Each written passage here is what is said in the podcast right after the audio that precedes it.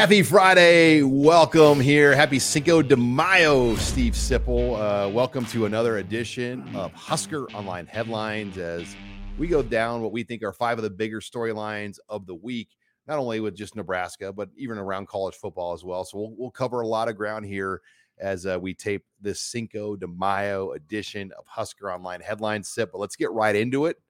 Headline number one the Huskers land a commitment from a legacy, Keelan Smith, son of former Husker great, NFL great Neil Smith. He goes six foot three, 200 pounds out of Liberty North in the Kansas City area. Um, and, and this is an interesting one because I don't think it was on a lot of people's radars until this week. Because Mhm. um, his recruiting, he's got Power Five offers. In fact, he told Brian Munson he was offered by schools like Iowa and UCLA, just never tweeted those out. But um, it was really a Nebraska versus Missouri race for Keelan Smith, and the Huskers uh, bring home a legacy. Yeah. Now, now he's. I see on three has him as a three star athlete. I, he's. I've, I've talked to his father, Neil. Um, Neil says he's a tight end. His son's a tight end. We'll play tight end. We'll see on that, right? Is that what you're expecting? No, I Oh, mean, what do you, well, tell, what do you tell me here, well, they have Ian Flint in one tight Right. end spot, and then the other spot's held for Carter Nelson. So So what do you think? I, I think he's an athlete, and I think you figure out where he grows. Okay. All right. And I think he's a defensive athlete, if I had to guess. Oh, well, his Well- dad was a tight end and became a great defensive Defense- athlete. Yeah, I think he's just like his father. Yeah, his dad. His dad played both sides of the ball in high school. Um, grew up in New Orleans. Um, well, that's that's interesting. I mean, Yeah, you better not say. T- I mean, they, there's a pretty good tight end there. yeah, I saw by your reaction, uh, you were not pleased that I invoked the tight end in this discussion. No. um. So okay. because well, there is one tight end spot left. It's being held for a young man in Ainsworth, Nebraska. okay. Period. Okay, period. Yeah, Iowa's on Keelan Smith pretty hard. Missouri, as you said. So yeah, his dad. I mean, I hope he turns out like his dad. His dad wasn't. You know, there is one similarity for sure. His dad wasn't that highly recruited. Um, not that Keelan wasn't recruited, but not. You know, he wasn't being. He wasn't a big time national Well- recruit. Neither was his dad. He didn't overly promote himself. I think he was kind of lower profile in terms of that. Um, and you know, he had he had big offers, but you're right. I, I think he- you know he, he wasn't out there going to lots of camps, seven on seven events, kind of promoting himself every weekend like you see a lot of guys do around the country. Now he did visit Nebraska late in April, um, and and he was offered first by Mickey Joseph, Okay. and then visited Nebraska in April, and that's when Matt Rhule kind of moved forward with things and. And um, you know, this is a no-brainer for Matt Rhule. I think a lot of times the story is What? we've seen these legacy guys. Let's go back to like a Joe Burrow, Mhm. um, even Mike Rucker's brother. Remember the tight end? Yeah. What about Raiola's brother? Yeah. I mean, Nebraska like overthought some of these legacy guys, and they ended up going to Missouri or Mhm. Wisconsin Mhm. and being pretty good players. And I, I think they the potential is here with Keelan Smith. They clearly see it that hey, let's get this guy here and develop him. Yeah. So yeah, Neil, Neil. I, I mean, come on, this was absolutely one of the best defenders ever to play at Nebraska. Now, Borderline Hall of Famer. yeah, he was he was on the NFL 1990s All Decade team. Um, now that usually gets you to the Hall of Fame. Again, NFL 1990s All Decade team. Now he's not a Hall of Famer. I don't know if that if that'll work out that way or not. But he had a he had 104 and a half career sacks in the NFL. 104. He led the NFL in sacks in 1993. Um, this was a great player. He was an All American at Nebraska in 1987. Personal note: I sat by Neil um, in a basketball coaching class, and he I, I and I was talking to him earlier today, and I said, "Yeah, you always wore uh, camouflage pants and and uh, boots, like like military boots." He said, "Oh yeah." He goes, "I'm." He said, "Uh, "People knew me for that, and I worked out in those boots." He said he when he was in the Nebraska weight room, he worked out in his military boots. Just felt felt comfortable. Um, they they said it, it was a leverage thing. It gave him good leverage. Um, so yeah, Neil's an interesting guy, and and obviously very proud of his son. He said his son's very confident, does not want to fail. Does just doesn't want to doesn't want. he's very intent on not failing here. So um, it's a good, it's a good, uh, it's a pretty good little story here, Sean. Uh, with the commitment of Keelan Smith, that's now six commitments for Nebraska's class of Okay. 2024. Um, and the kind of the weighted rankings that we use it on three, they're ranked 24th in the country right now. So, um, you know, they're kind of slowly climbing um, up up with each commit they add. Uh, but six guys on board. I think the question I still have now is how many will they take? Okay. Um, because there is only what eight seniors on this team right now, Mhm. And so there's not a lot of cap space that's going to free up Mhm. to bring in a lot of new bodies. But you know, there's going to be more attrition and roster turnover that happens again next year. Um, I still think they'll find themselves close to 20 again, like they always do. But then you got to have room for portal guys too. I mean, ma- managing the roster numbers is is is a challenge because in this day and age, it's it's really become well, it's just to say it's more complex than it used to be for sure. You know. And I think Rhule wants to focus more on high school guys that they can develop. Yes, he does. He has said that. and you think about okay, look at the seniors in this program right now. Six of them came to Nebraska by way of transfer portal or junior college. There's only two, you know, listed seniors. Now it, it's te- hard because of the quote COVID. You've got a lot of fifth year juniors on Yeah. this team too. So tho- those are those would be seniors right Mhm. now too. But you've got to get more guys in this program that you develop from start to finish. Ochaun Mathis, transfer portal, Trey Palmer, transfer portal, draft picks. Mhm. Samari Torre, transfer portal. Draft pick. Three out of the five last draft picks from Nebraska have come from the portal. That's a problem. Yeah, it's just a I different. mean, they've helped Nebraska, but you need to develop those guys as well to be able to win this league. right. It's a different world. I mean, I don't. I can say this for the older generation, Sean. It is remarkably different how how much different it's become. I mean, I just grew up at a time where you got to know players as they grew in the program, and there's still some of that. It still happens. Garrett Nelson, it happened, right? It happens with a, it happens with a fair number of players, but man, it's it's not like it used to be. And in basketball at Oh. Nebraska, my God, it hardly ever happens anymore. Yeah, like if you get a player here for more than two years, it's yeah, it's, it almost seems strange. that's why like when you think about college basketball, like in the 80s and the 90s, I mean, players played all the way through their career. Generally speaking, yeah. I mean, imagine I was thinking about the other day, like Hunter Dickinson, the Michigan center, now at Kansas. He committed to Kansas. Hunter Dickinson for his last, it'll be his last college year. Just imagine if like Bill Walton's, you know, who who became a star at UCLA, just said, "Oh, my last year, I'm going to go to Kentucky." You know, I mean, it, it just uh, it's just hard to imagine that ever happening back then, the way it happened so casually now. But it is what it is. I'm not complaining. All right, Keelan Smith, commitment number six for Nebraska in There the you go. class of 2024. Let's move things forward now. Headline number two, we're talking quarterbacks for Nebraska.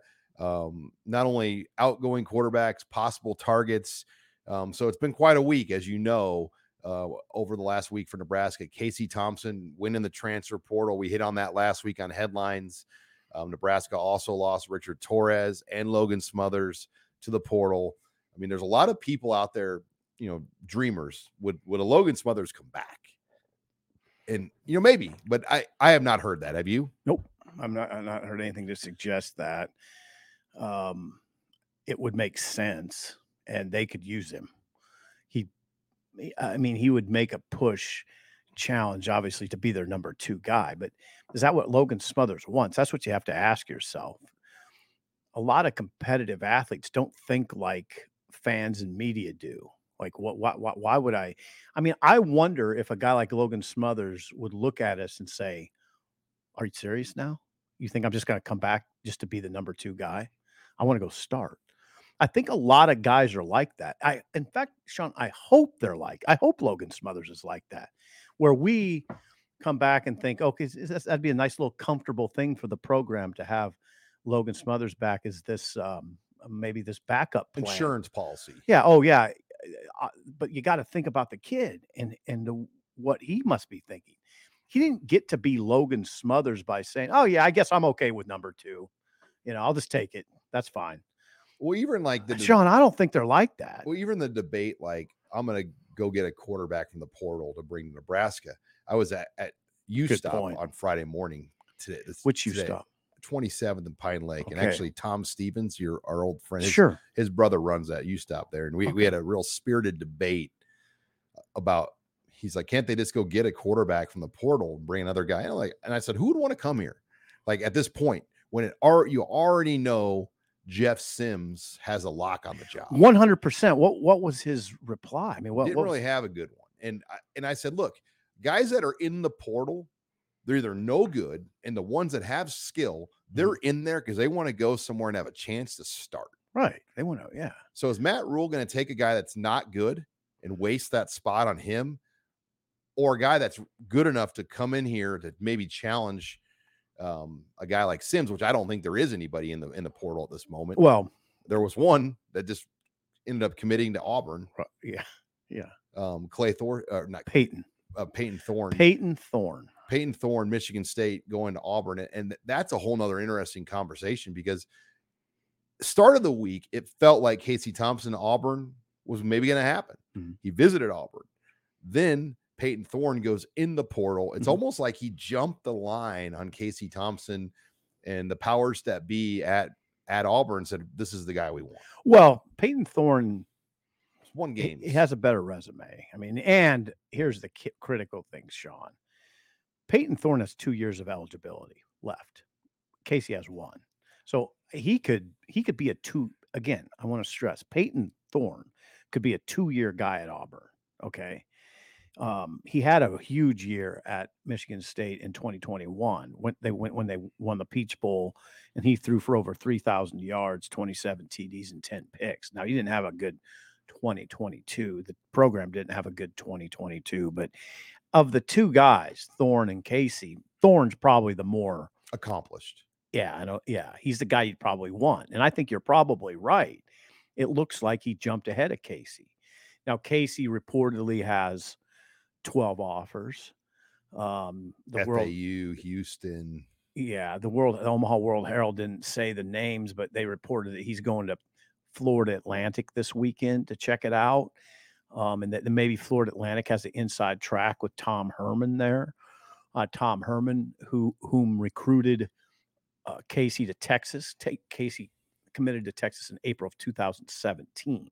So maybe the the pitch is, hey Casey, let's get it back going again. Well, then if you went to say FAU, that would tell you NIL is really not a priority because with what Casey was making at Nebraska at NIL, that would be more salary than most assistant coaches would probably make at FAU. Okay, now the one way I'd push back on you might be right, Sean. But how, I- the thing I'd wonder about, the thing I'd ask you is how how did they put that that basketball team together at FAU without NIL? You did you see that happen to see Florida Atlantic what they did this year? I mean, those were guys that had been there, ah no, not all of but them. it wasn't NIL. Like Oh come on, FA, come on, you don't put that thing, you don't put that team together without paying those guys, Sean. maybe it came over time, but I'm telling you, like they're they're not flush with NIL money. I've been to FAU. I've been on their facilities. I've been on their campus. They're they don't have that kind of money just rolling around there. They don't have to. I mean, all it takes is a couple boosters.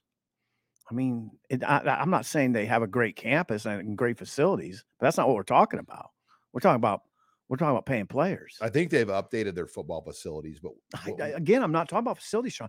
There's no way they can put that basketball team together without paying. I I would have I don't know. Like it'd be the it'd be the craziest thing I've ever there's seen. There's just not that much NIL that flows at like the non-major level. There's some, but not much. You might be right, I, and I don't have any 'Cause You evidence. need the booster support and the fan support at a high level to pool together millions of dollars. okay, you might be right. I don't know. I, I, How, how, I mean, that's a Final Four team. yeah, I think they just had a really good team and a good coach. That seems like- really naive to me. I mean, they weren't even seated very high. They were. They, they were, won 30 games. I, I know, but how about that? They weren't even seated very high. yeah, What were they? Were they an eight nine? I think they won 34. Were they eight nine seed? Was that their seed? I think so. Yeah. And they, they should have been. They probably should have been like a five. Yeah. I'd be hard. Pre- you'd be really hard pressed to convince me at that they put together that team and they weren't paying anybody. That would just seem that would When just seem do, in- um, incredible to me. when Carl Pelini was the coach of FAU, there was that. Remember, there was like that one outlet, like Owl Scoop. Yeah. There was like, I mean, there's no one that covers that No. team hardly out there. No. Uh, So I don't even know if we could. Owl Scoop did a good job. By the. They were, they, were, they were like the only people back there, so I don't even know if we could get those answers. Yeah, Uh, it's interesting, Sean. I you, I, I hate to have an intense debate about something we don't know, but intuitively, intuitively, doesn't that talent on that team say to you, "Oh, I mean, they could have just said, hey guys, can you just do this for free?" I just don't. I just don't think that they, that's possible right now. I don't think we're talking big NIL dollars, though. I think we're talking maybe No, some. I wouldn't rule that out. All right, let's move on. Headline number three around the Husker horn. We want to cover a few different things in this topics um, Okay. uh, with other sports. Uh, volleyball. You want to see? You want to start with the setter battle? yeah, th- that's something. You know, John Cook uh, ha- has a setter battle on his hands, Mhm. and as you know, with volleyball, that- that's a big, big part of the game. It's like Nebraska. We thought might have a quarterback battle uh, in football. They don't, but John does. John has a quarterback battle. Kennedy Orr, who's a junior um, from Minnesota, and then they brought in a freshman who's an early enrollee named Bergen Reilly. Um, now, this is a fascinating. This is really, if you're a volleyball fan, this is something to watch very closely. This is the quarterback. And now, two years ago, Sean, I distinctly remember John Cook came on my radio show in Lincoln and said he's handing the keys to the program to Kennedy Orr. Okay. Kennedy Orr was was was a freshman at that time. Didn't work out. She didn't have a great year last year. They had to go to a two setter system because she struggled with consistency and I think she had some serving issues. So now she's I don't know. She went to a she went to a camp, um, a, this this thing called the WNT Open program in Colorado recently, and trained with some of the best coaches and players in the nation. She's trying to get back to where she can claim the starting job, but in comes this this Bergen Reilly from Sioux Falls, South Dakota, early enrollee. She played two sets against Wichita State the other day in Central City in the in the exhibition match. Uh, Kennedy Orr played one. I mean, I, I, it, I think I, don't know, know. where it's headed. I wonder. I wonder. But yeah, it's definitely something to watch. John's got a loaded team again, but come on, Sean. I mean, you got to have a setter. You got to have a setter. What are the transfer portal window rules for vol- other sports? I- Ooh, I that's a good question. like I know what football is. It Yeah. closed. I mean, like what are constraints? Because last year Keonilei Akana, you know, went in right around this time Mhm. actually, um, is when she went in um the portal. Then it ended up going to Texas. Um, but John has eh, he's got elite level five star talent on that roster. He and, does. and you can't play them all. No, and again, your heart. You, I mean, come on. I'm kind of stating the obvious, but t- to me, it's fascinating because Nebraska will try. It, it could be a situation where they try to win a national title with a 17 year old setter. I mean, Bergen Reilly's 17 Well, years old. I remember a pretty dang good one in 2000 that won a title as a freshman. Uh, She was she was a sophomore. Excuse that? me, Greichaly Cepero. Oh yeah, yeah. It's back in your day. I, Was was she the a beat sophomore? writer. I was, Was the- she a sophomore? Yep. Yeah, it's young. You can do it. It can be done. Lindsay Wischmeier, Amber Holmquist, Laura Pil- Pilakowski, and Greichaly Cepero. They were the the four sophomores on that team. Sean, that's awesome. Nancy Meendering um, Metcalf was sitting out that year because she was doing Olympic training, and that takes me to my next volleyball thing I want to get on. How about Jordan Larson? She's going to give it potentially one more run at the national team.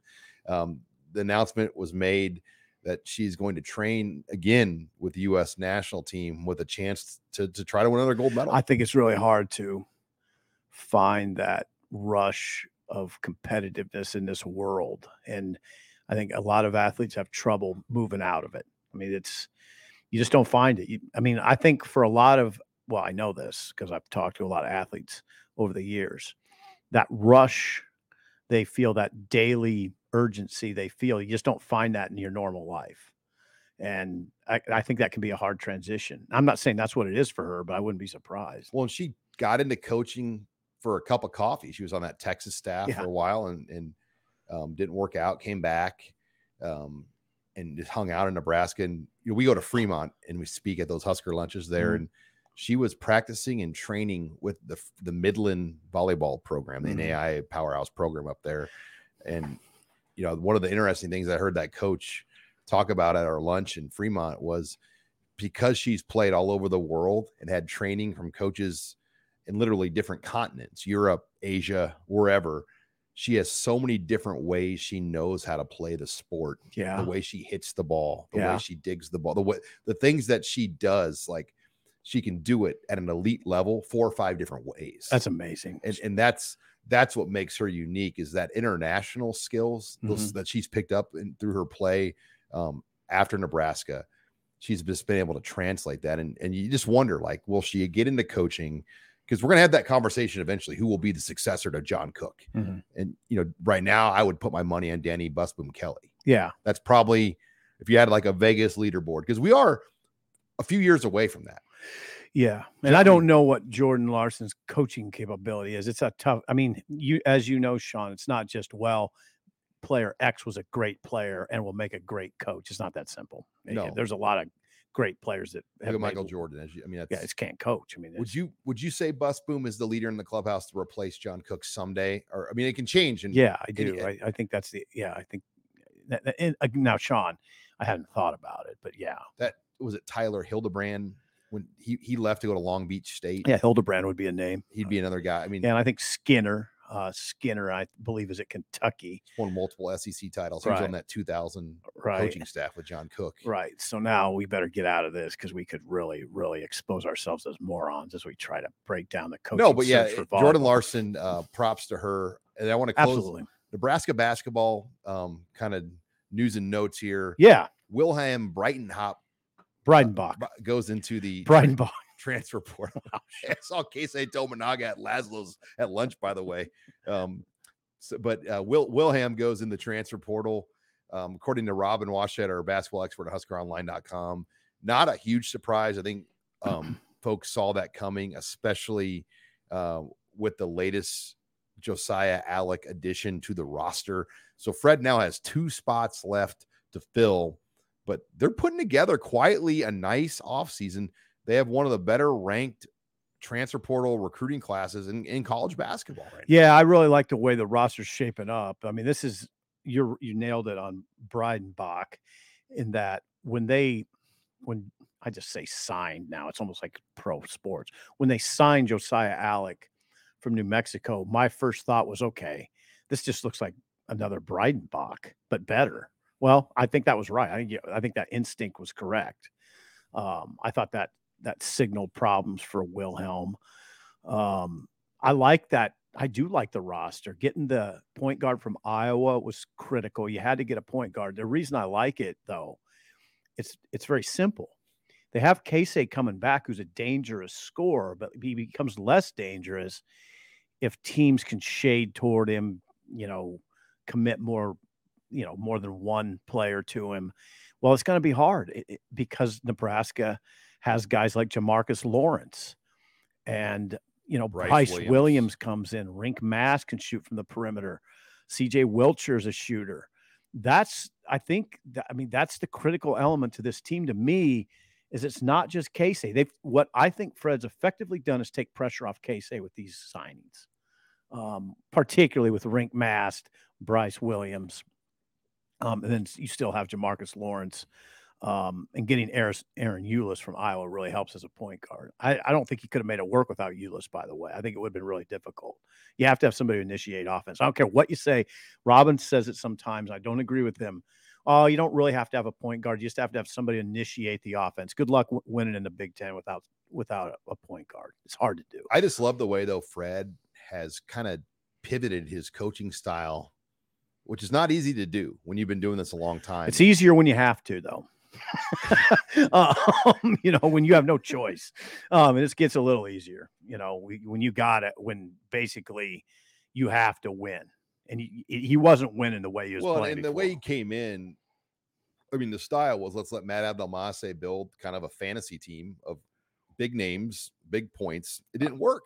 No, no. I mean, the- those guys, Abdelmassih, they're good players, uh-huh. but it didn't work for whatever Oh, reason. It didn't Fred work. Fred made a bad tactical decision by saying, Matt Abdelmassih, you put the team together. That's and what no assistant coaches have any recruiting input. Right. That's what it was. I mean, I, don't mind saying that on air. That's like what it Doc was. Sadler, you can't No, have a say. No, had no say. Nate Loenser, hey, you coached the the D League team for the G League team for the Bulls and did a lot, but you you're not going to build any. uh, I mean, it, it created a lot of I think animosity. Well, I don't know, uh, maybe, but the main thing is, is it created losing at an incredible level. I mean, it's almost fictional to be 18 and 61 in the Big Ten.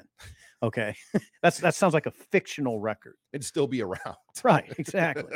now, though, as as we establish, swinging it back towards the positive, I do think he has a good roster now. Um, now, it's kind of funny. We, you know, there's a thread on on our our message board the other day about Fred, and there's there's people that say, well, if he just gets him to the NIT, I mean, we're in year five. That's all.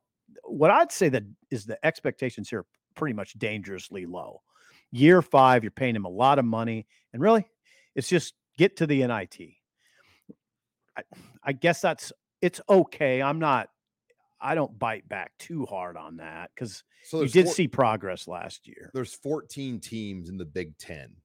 Who do you think has the longest drought of NCAA tournament? Nebraska. Nebraska. Yeah, of course So they do. you know that Tim Miles lightning in a bo- bottle run. That's 10 years ago, brother. I know. I mean, I know. that was a long time ago, and they just got hot. I mean, they hit shots at that that season that weren't great basketball shots. They were just mm-hmm. making them. Remember, like Walter Pitchford was just popping it up from everywhere, and Yeah. Terran Petteway was like just pulling up for three. I mean, Yeah, they, those were good teams though. they were Sean. good team. You know, Yeah. no, Tim Miles brought. They got hot. They had good players, Yeah, they had good players. but yeah, can they get to that level to the middle of the Big Ten? Because we know the Big Ten is essentially a ten bid league, maybe a nine bid league, I think they. I think they are. This does look like a middle of the pack t- team. To and me. they, they were close this year. I mean, they were, you know, winning a couple of non-conference games and maybe one more in the conference from being in the bubble discussion. on the on the bubble. And then, you know, I thought the loss to Minnesota to in the in the Big Ten tournament was really disappointing. Seemed like they had something going a little bit, and then you lose that game. I mean, it's It cost them an NIT. well, I, from what we've heard since is that he would have had to win two. They would have had to That's ridiculous. Uh, it kind of is, but that's what I know. That's I know that's what Fred was thinking. the politics of the NIT and how they build that bracket with geography and other factors. I mean, come on, Nebraska won enough games in the Big Ten to get in that deal. Well, more, yeah, and I look at it a little more this way, and that is they looked like an NIT team to me. They they were good enough. I thought they were good enough to maybe win a game in the NCAA tournament if they if you know if Well, they beat Maryland, they beat Wisconsin, yeah. I mean, they were pretty good. at beat the Iowa end. twice. They got pretty good. They were they were legit good, which again makes that Minnesota loss all the more confounding.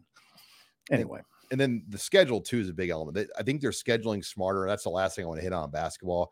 okay. Um, the Oregon State game was announced. oh yeah, the bum, the real bummer. Whoever thought about, I mean, they must have been pretty limited with the venue, but the that Minnesota game, I'm sorry, Oregon State game in Sioux Falls, Yeah. is going to be at the Sanford Pentagon the same day as the Nebraska Wisconsin football game. Hmm. Yeah. So odd. it's going to be, you know, there'll be fans there, but I wish they could have played that. Like last time they played in Sioux Falls, I went- Sunday. I went on a bus trip Oh God, that's right. That was fun, wasn't it? and like 50 people. yeah, that was a Sunday game. Yes, and it, it was a complete mess, and I loved every bit of it. They- as far as the trip, we had a lot of fun up there. They beat Oklahoma State 79 to 56. It, it was, a great wild. win. Yeah, it was what. So that they're back in the Pentagon. They're going to play Oregon State. Very, but what I'm saying is very winnable. Not they're not over scheduling, and we've seen this last few years at Nebraska. They've overscheduled in the non-conference to the point when they get into the Big Ten, they're already, you know, in the hole so much they can't get out. Right. They got to get ahead of the season before they get behind the season. Yeah. And I think they can. I think they can with this team. Okay, headline number four. Let's talk Nebraska baseball. It's it's been Interesting discussion. It's kind of. I mean, I haven't talked to Will or seen Will um, all season, but I I got to imagine he's awfully frustrated just with the lack of consistency that his team has had. Um, they they gave they gave up a bunch of runs. I think six runs in the ninth inning um, to get beat by Minnesota on Friday. A bad Minnesota. Then they gave up five. They gave up a five run first to North Dakota, Dakota State. So they had a two and two week. They took two out of three from Minnesota, but they lose to North Dakota State. That's on the heels of the week before they lost to South Dakota State. And I think that's probably the most maddening thing, maddening thing for Nebraska fans for baseball. You're playing these teams like UNO, South Dakota State, North Dakota State, Creighton, with far less resources invested into baseball. And I I don't care if it's midweek or Friday, Saturday, Sunday baseball. You should win those games. Oh, absolutely. They're five and five in the midweek. Nebraska's five. You should five. be nine and one. Yeah. I mean, Thank you.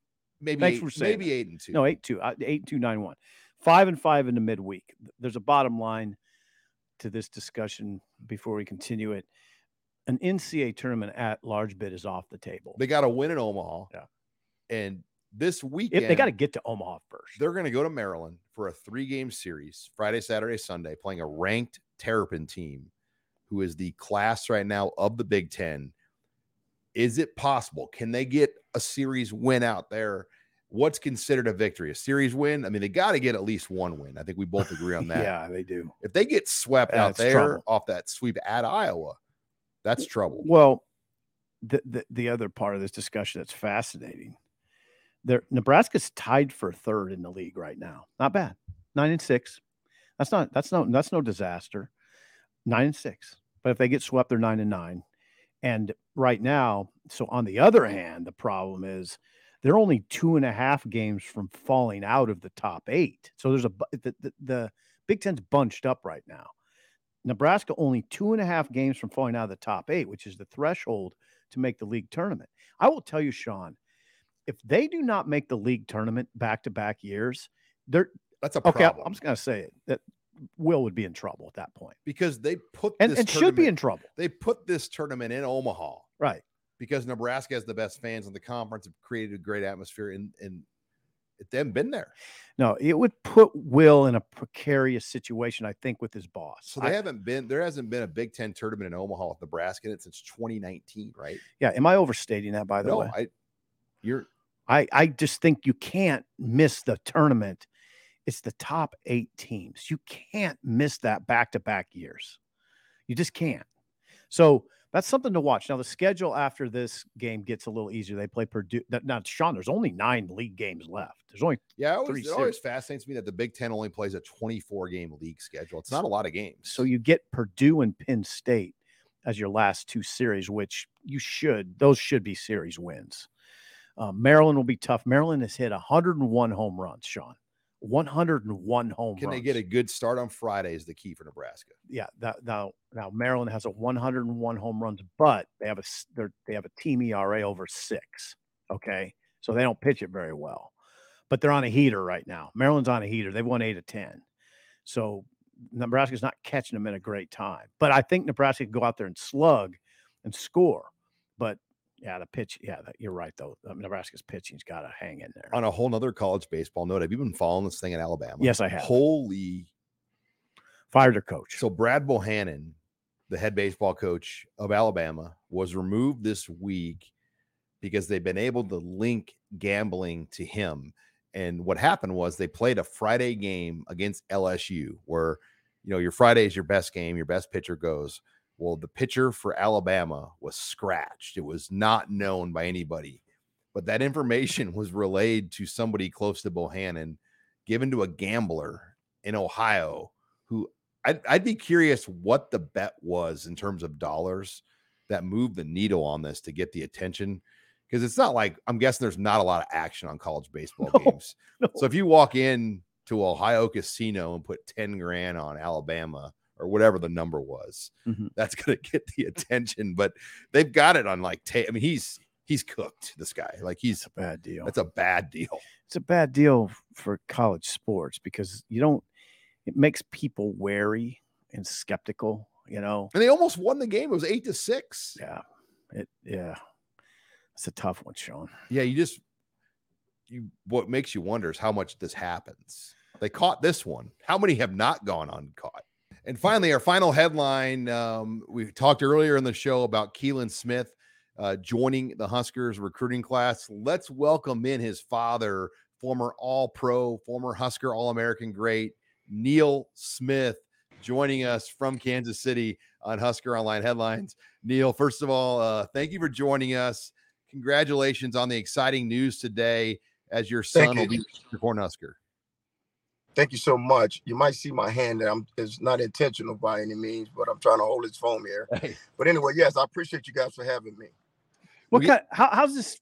I mean, what goes through your mind on a day like this, Neil? When when your son Keeland, I mean, commits to your alma mater. Well, you know, you know how kids are. They like to follow in footsteps. They try to duplicate everything that you do, and uh, so I um I commend Keeland. You know, he, he you know he don't really know about my college situation, but he he'll so aware of it. Yeah, Neil. Um, how much have you followed Nebraska? I mean, you played here many years ago. You're still down close by in Kansas City. A lot's changed with this program over the years. How much have you been able to kind of keep track of Nebraska? And I, I know um, your son's had a chance to meet Matt Rhule. What do you think of the new direction of this football program up here? Well, you know, it's always good to have a, a new beginning. You know, I know we struggled throughout these last, you know, uh, few years that we've had, and um, the legacy of Nebraska has been been whole. You know, we have always been a powerhouse football team. We're trying to get back to that, and I think, you know, Mac, eh, given the situation, he can build it. You know, and I told Keeland, there's nothing wrong with going to a new rebuilding. You know, then you can see it from z- from ground zero. You can be a part of, uh, you know, turning the narrative, and that's what we did. Even when I was there, you know, not winning the you know, the, the the, the big eight titles, but yet right behind that, you know, it became all, you know, the the the uh, the winning and and the continues the winning, and then the championships follow.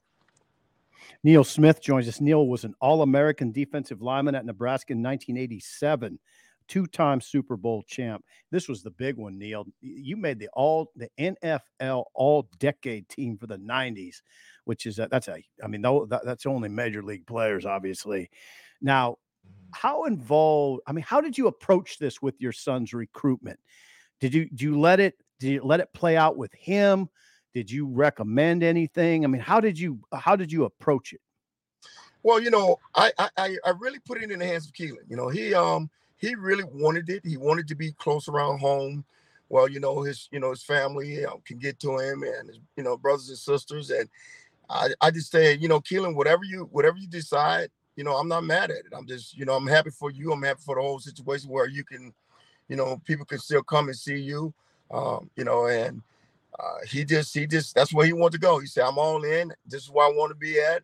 I'm happy about it. I'm excited about it. And I said, well, you know, it's a lot of work still to be yet to be done. You know, Keeland have to get through his, you know, his senior year of school. You know, he have to, you know, and I and I told him, I said, you could be the first one, you know, uh, you know, of your of your generation to finish college. And I want him to finish. I want him to finish school. I want him to get his degree. He's, you know, if he can put in on the football field, he can definitely do it in, um, you know, in um, in the classwork. So it, it's a lot. To, it's it's just the beginning. It's totally the beginning of everything.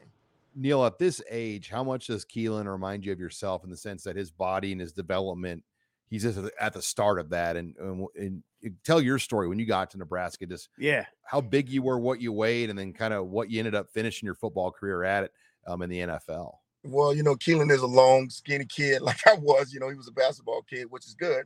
You know, to help his agilities and, and everything. Kind of like the same body frame in a sense. You know, uh, of course, I think I was a lot faster than Keeland will ever will be, but he won't. He won't say that. But he can run pretty good. You know, uh, you know, you got to put in. You know, I I I never you know had the the, the weight program and the, the diet and the, uh, the the direction to how to build muscle and speed and strength. You know, until I went to the University of Nebraska, and it changed my life. It changed my whole career, really. And once I know, you know, that your body's your temple, you just take care of it, and then you know, it, and then when you act from it, it, it, it can give back. So, and Keeland got a long ways to go as far as that. You know, a lot of strength. He's going to get bigger it's kind of same, same, same, same deal. I don't think it's going to get as big as I was.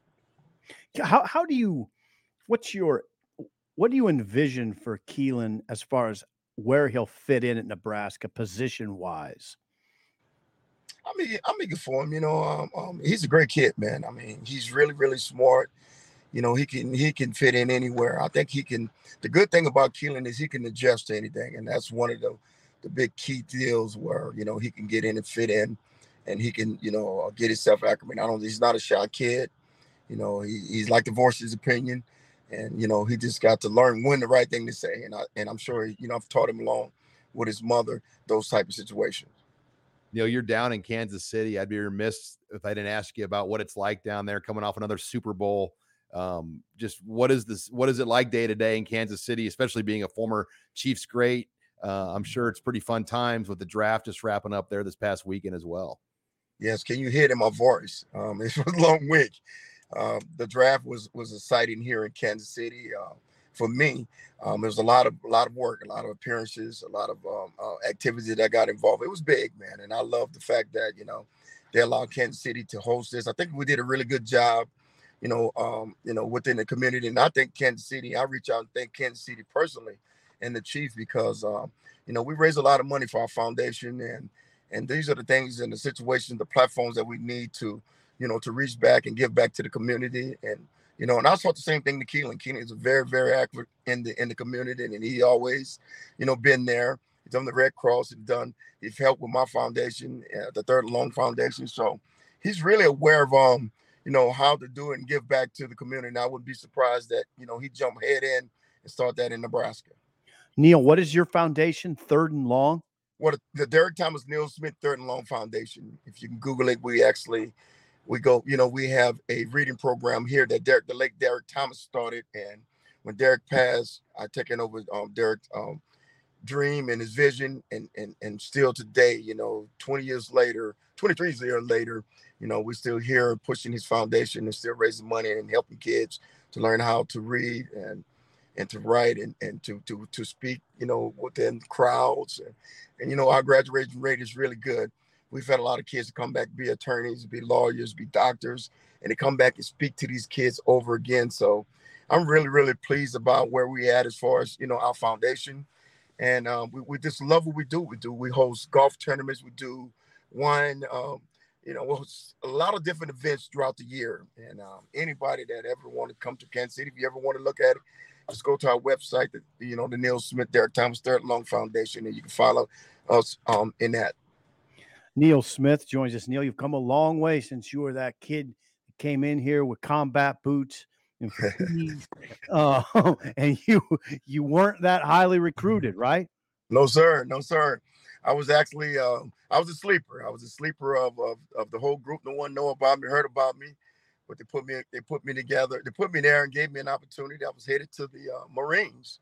You know, being my grandfather and my father was an ex-marine, and yeah. you know, and fought in wars. And I just, it was always on my mind. I want to follow my father's footsteps. So I can see where Keeland's at in his life and see how he feels like what he want to do as far as you know following us, uh, following me and trying to to mimic, uh, mimic me. And you know, you know, good luck. And I know he's, you know, he he can he can do it uh, I'm for I'm pulling for him, and and, hopefully, you know, they embrace a great kid uh, that likes to get it done.